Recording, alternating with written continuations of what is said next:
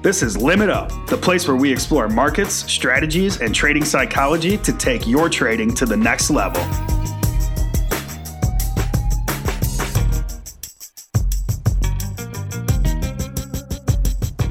Hello, traders, and welcome to the Limit Up podcast presented by Top Step Trader. This is the show where we discuss markets, futures, forex, psychology, and all that other good stuff with the financial professionals who know them best. I'm Jack Pelzer Still filling in, presumably, for the better host we'll have doing this by next month.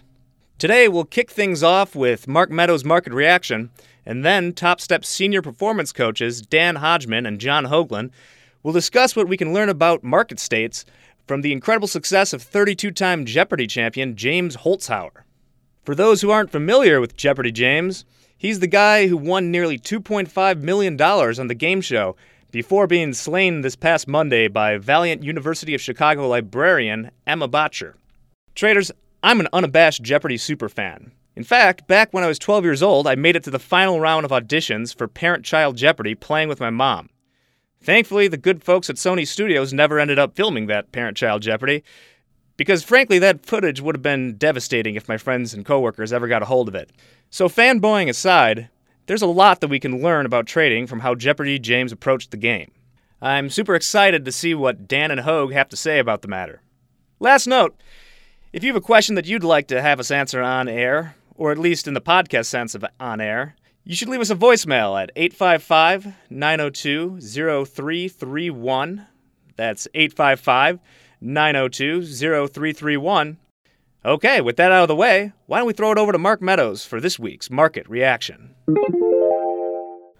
Whoa, buddy. Last week we talked about the run in Treasury futures that you should be paying attention to. That continued this week, but then another market took off gold. In five days, the price shot up $40 or 3.3%. Why? Beats me. The odds of a Fed cut did move higher, meaning that investors may be fearing more inflation will creep into the system. Or maybe it's a straight up safe haven play, but then the US dollar wasn't rallying. Also, if this were about inflation, wouldn't oil and other commodity prices be moving higher too? I don't know what's behind it, but I love this volatility, and I hope you do too. The keys are to stay nimble, stay focused, and as we say here at Top Step, always trade for tomorrow. Thanks, Mark.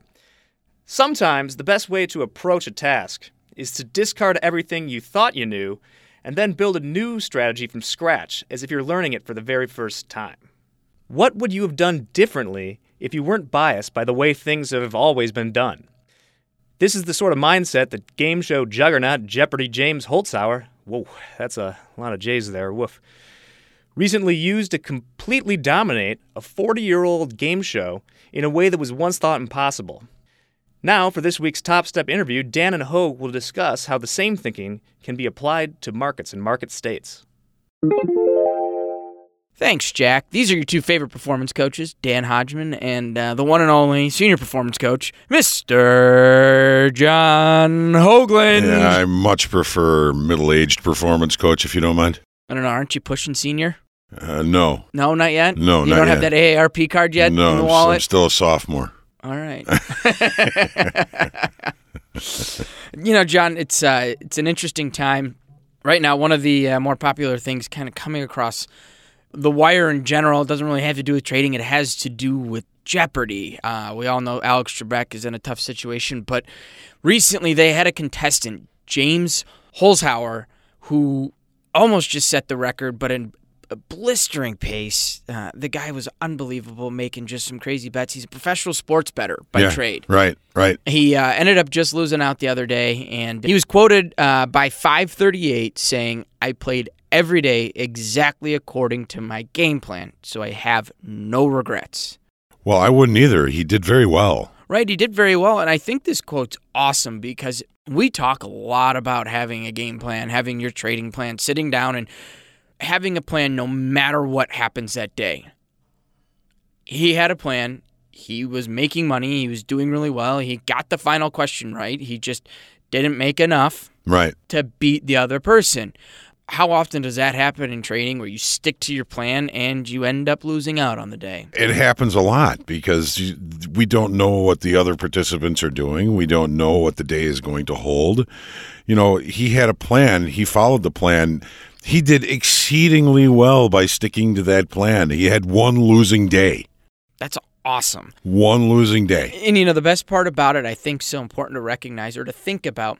One losing day, yes, it puts him out of the game, but at the end of the day, one losing day did not hurt his earnings that he made throughout his time on Jeopardy.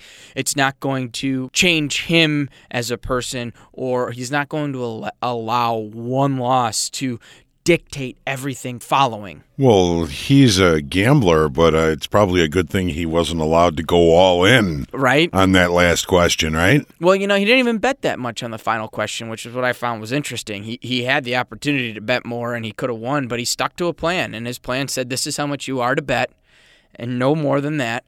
And how often do we sit here and think, gosh, I could, you know, I, I could bet the books on this trade that S&Ps are going to rally to all-time highs again.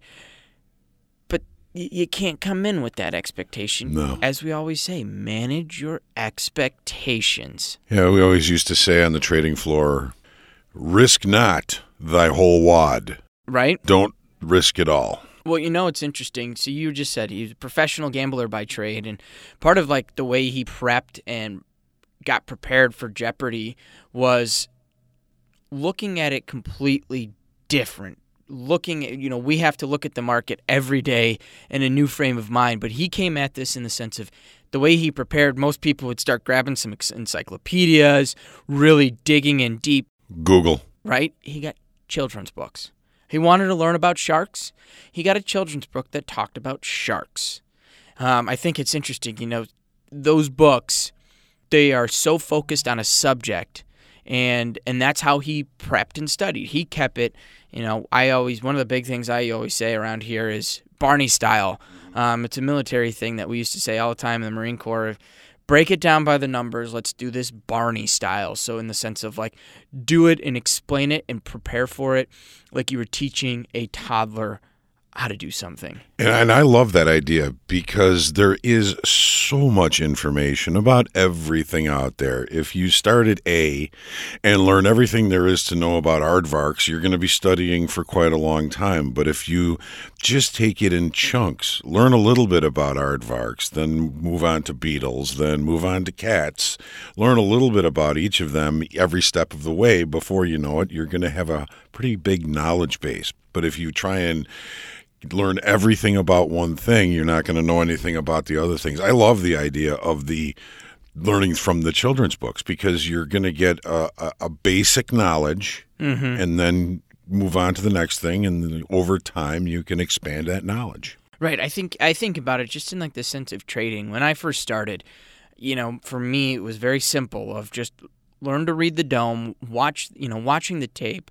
And one of the first things my dad always told me was every market has a heartbeat, whether it's going up or down or side to side. They kind of build a rhythm. Watch that rhythm, learn the heartbeat a little bit, and just look for your opportunity there. And as I kind of started developing as a trader, I started to learn more about trend trading versus range trading and uh, formulating a plan around what I expect in the market that day. Mm-hmm. And that's really like I think that's James's concept coming into this was keep it really simple, focus on the big picture, and once you have an idea of the big picture, then you can think a little bit more micro. Yeah, well, you start with uh, with the, the the fundamentals, and you you build on that. It's the same thing in any performance. If you if you're going to be a baseball player, you'd better learn how to pick up a grounder. Right. And then once you've learned how to pick up a grounder, you're going you're moving on to the next thing. So you you go piece by piece, learn everything that you need to know. And nobody knows everything about Jeopardy. Nobody knows everything about trading. We it's it's a lifelong opportunity to continue to learn and expand on the things that we know. Absolutely. and I think about it in this, the terms of market states. Whenever we're sitting down to trade, it, it goes back to James's, you know, quote that I mentioned there in the beginning. He had a game plan, and so as traders, we got to sit down every day and make a plan, formulate a plan as to what we believe, you know, we're expecting out of today, um, whether we are implementing biases or we're just strictly, you know, I if I'm range trading, this is what I'm looking for. If I'm trend trading, this is what I'm looking for. We got to come in with a plan each and every day. And those plans can be as simple as four or five little things that we're looking for, or they can be as detailed as an essay, massive paper of uh, expectations, and It's going to be hard to respond to that quickly if need be. absolutely. We tend to, uh, you know, think of markets as, as one thing, but they are dynamic and they do change. There's days that that they just kind of stay in the same range. There's days when they break out of that range and come into a longer time frame trend. It's knowing or hypothesizing that context about the market that helps us to adapt our strategy to that particular hypothesis. When I sit down after the close, I'm looking at what happened in the S&Ps today and I'm thinking, okay, you know, how what direction is it attempting to go? How good of a job is it doing getting there? And what are the hypotheses for tomorrow? What if we open here? What if we open here? What if we open down there? What does that do to the bigger picture? How am I going to respond to that? And when one of those hypotheses tomorrow morning starts to play out, I'll trade to that hypothesis until proven wrong. Yeah, that's a great point. I had a question for you on that, John. So when you do prepare, are you you're preparing for all different uh, market states and outcomes throughout the day? If not, if you only are preparing for one or two, what happens when everything changes? How do you react to that? Well, there's going to be times when that change will disorient me and I won't I won't be able to do anything because I don't have a plan for that. And I'll be patient and I'll wait for something to come to me that offers uh, you know a, a an, an asymmetric opportunity, a cheap trade that offers a bigger profit target. And if it doesn't come to me, that's okay because I know over time I'm going to have a correct hypothesis of market state, of market context, and I will find good opportunities in that context. But when things change, if I end up disoriented, like what was that? What just happened there? I wasn't ready for that. I'm hands off until I find some reason for the change in context, and then I'll find a way to get into that context. So let me ask you it this way. I used the word Barney style or the uh, idea of Barney style a little bit ago. For someone that's new at this industry, how do you teach them to recognize when this is happening? Because it's very easy to mistake, oh, I was just in a bad trade or uh, I had a poor entry for the oh wow the market state has changed so for someone new what would you how do you teach that to them how do you teach them to recognize those emotions Well, it's it's more of, a visual recognition. You know, it, it can be relatively obvious when a market goes from a ranging market state to a possible change to a trending market state. Right? It's going to happen at the extremes, the high or the low of the recent ranging activity. So usually I'm telling people, hey, when it gets to this level, this is an opportunity to to either look for you know a failure to change from ranging to trending or a possible change to trending away from the current range so how do you teach somebody emotion and, and feel that's something you've got to let them kind of work out on their own over time uh, but it's it's a it's a matter of showing people where to look but not necessarily telling them how to look at it Right. You got to kind of start to learn it yourself, get a feel of that market. Uh, going back to get an understanding of the heartbeat or just that screen time and recognizing that, you know, over time, no matter what happens, you're going to get those intuition, the, the gut feeling as to what this market's doing. I also think it's important to note that it can differ range to trend versus the time frame you're looking at. You know, some people are looking very small time frame, even down to a minute, maybe a five minute chart. Those might show that you're in a trending market until you bring it out to a 30 minute, an hour, or maybe a daily, and you're like, oh no, we are well inside a range here, and now we can utilize those extremes to look at things differently. and the time frame is all part of the bigger context of the of the of the marketplace You know, you can be looking at a five minute chart that looks like it's a big trend to the downside. It could really just be a down move in a ranging market in a longer time frame. So it's always about the context. Right, and that's something we, you and I were talking about last week. We talked about the idea of how to look at the markets in different time frames and uh, how to prepare for everything that's coming at you. Top down. Start every Sunday with the weekly and then go down to the daily and then go down to the hourly and then go down to the 30 minute and if you're looking at contexts that are smaller than that remember that's your time frame that's that's the time frame you need to trade in. And i always think if you got the, the screen space make sure you're having those higher time frames up. I love keeping up the daily. First thing i'm always referring to even if i'm watching the 30 minute i refer to the daily to keep myself in check and go oh yes okay now i know where, where, where we're at on a daily time frame so that i can go back to my 30 minute and then i can have that second uh, thought of oh wait no that that isn't a great trade choice or that is a good good opportunity there. Got to have the daily up. I mean you, you know it's if it's in a trending direction on the daily it can really help your day trading. By knowing that context you're going to be able to recognize the the areas of, of apparent weakness in the market where hey it looks like it may go lower that those are the those are your opportunities to get into the bigger longer time frame trend to the upside.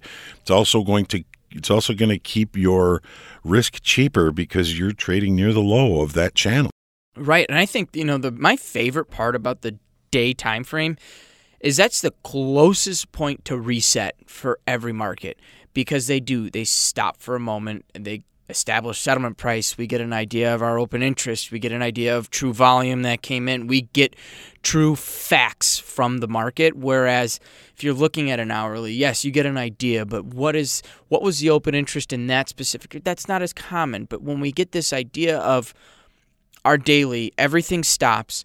Mark the marketplaces come out and give us all the information that came out today or from the prior day. Right and we have a true we have a true fact based information. Yeah, it's like out. it's like a little capsule of information. Mm-hmm. You know, where you don't get that on a thirty minute or an hour or five minute or a four hour or whatever you're looking at. You don't get that, and I think the daily to me is just the most important chart we're ever going to look at. And if you're not looking at it, you're missing a part of the bigger picture. You're missing a part of the longer time frame context. Right, and even as day traders you know, a lot of people say, well, I'm not trading multiple days. And totally understand that. But just having that idea, that concept, that understanding of what's going on on a higher time frame before you're looking at that shorter that lower time frame that's going to help you out absolutely any information you can get from the higher time frame can really help keep your risk manageable in a in a shorter time frame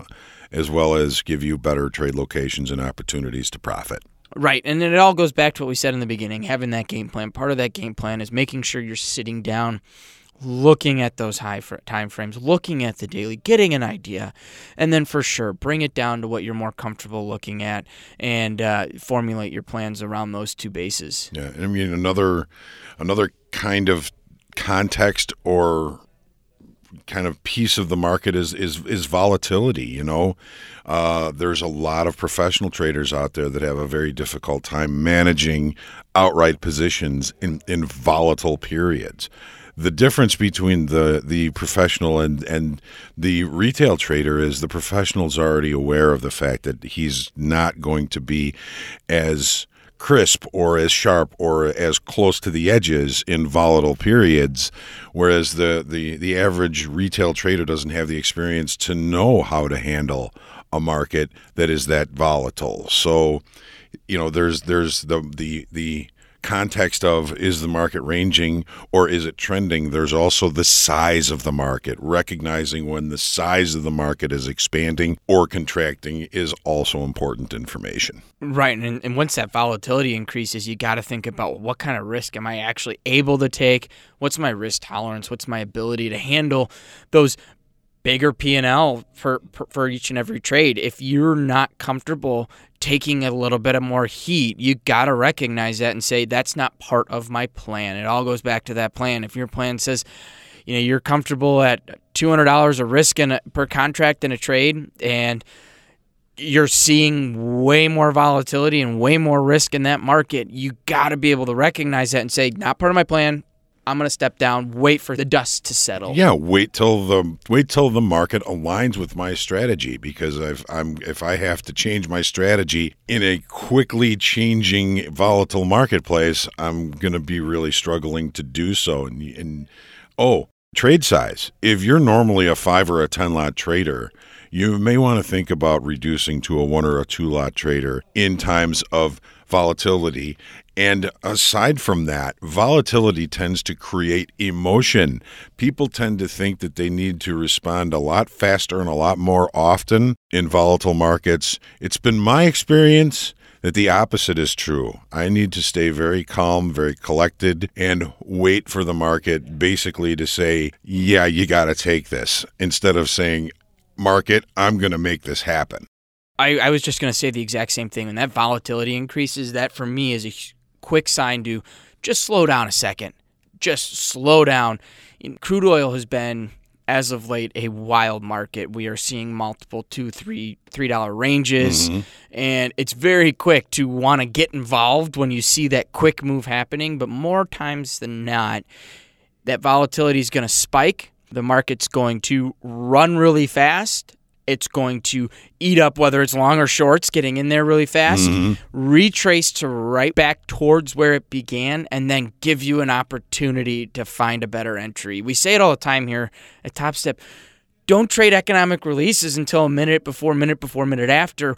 That minute after kind of gives you a second to let it relax and come back to a better entry right. point. And it gives you a little bit of possible short time frame context to get a better trade location. Don't get us wrong. There are times when a quick response might be the right thing to do, but you're also going to be expanding risk. So reduce your trade size. Right, and it goes back to like you kind of mentioned, if you're you're trading outrights like this and that volatility spikes, you're adding that risk on. You're not able to cover yourself, so you instantly add that risk, and you got to be cautious of that. Yep, no doubt about it. Sweet. I like doing these. I do too. I do too. Well, John, it's always a pleasure to sit down with you. And uh, for those that don't haven't checked him out, go check out that James Holzhauer he was crushing it on Jeopardy. It was pretty fun to watch, and I just think hearing his story about how he prepared, how he educated himself in the sense of reading children's book, mind blowing. But now I look back on it, it's it makes complete sense. And I love the fact that he actually had a plan. I would think most people would just go on there and think, well, my my plan is to be right. Right. I, I need to hit that buzzer as fast as possible, answer the question right away. Instead, he was slow and methodical, recognizing that people were volatility is going to be up because people are going to be antsy, and if he can just keep his composure, focus on the plan, he's going to get through and get paid astronomical amounts of money over the last month, month and a half it's been. Yeah, no, it's a heck of a run. I know. Nice job. Right? Well, awesome, John. Uh, thanks for sitting down. Thanks for having me. My pleasure. Traders, thank you for making it all the way to the final Jeopardy segment of the Limit Up podcast, so to speak. Let's close our practice today with a giant group breath and a little dose of trader therapy. This is a safe place that you're in. We're all relaxed. We're all connected. Are you comfortable? Good. Now stop adding to losing trades! I apologize for that outburst. I know this place is meant to be a sanctuary. But seriously, everyone, use your retirement account if you plan on adding to losers. As far as trading futures or Forex, adding to losers is rarely a good idea. Do you happen to know something that the market doesn't? Well, then by all means, please add to your position. But blindly fading moves, well, that, my friend, is a recipe for disaster. Trust me, I've been burnt too many times playing the same game. Instead, let us focus our group energy on adding to winners and let the losers disappear into nothingness. I invite you all to now begin to become aware of your surroundings and take one last communal breath as we approach the end of the Limit Up podcast presented by Top Step Trader. The whole gang will be back in the studio for a brand new podcast next week. So until then, namaste and trade well. This episode was produced by Dante32.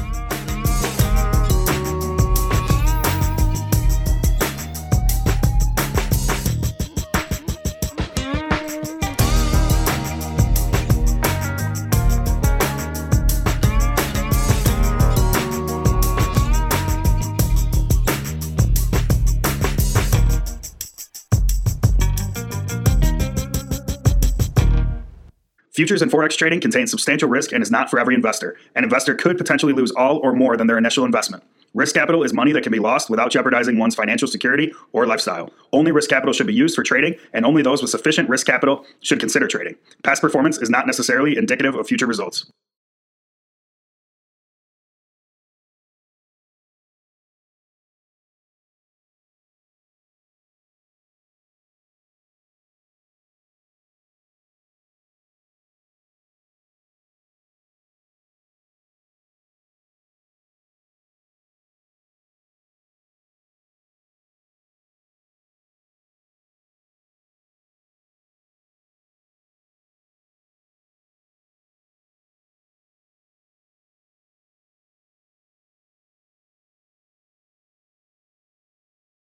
We talk a lot about having a game plan, having your trading plan, sitting down and having a plan no matter what happens that day.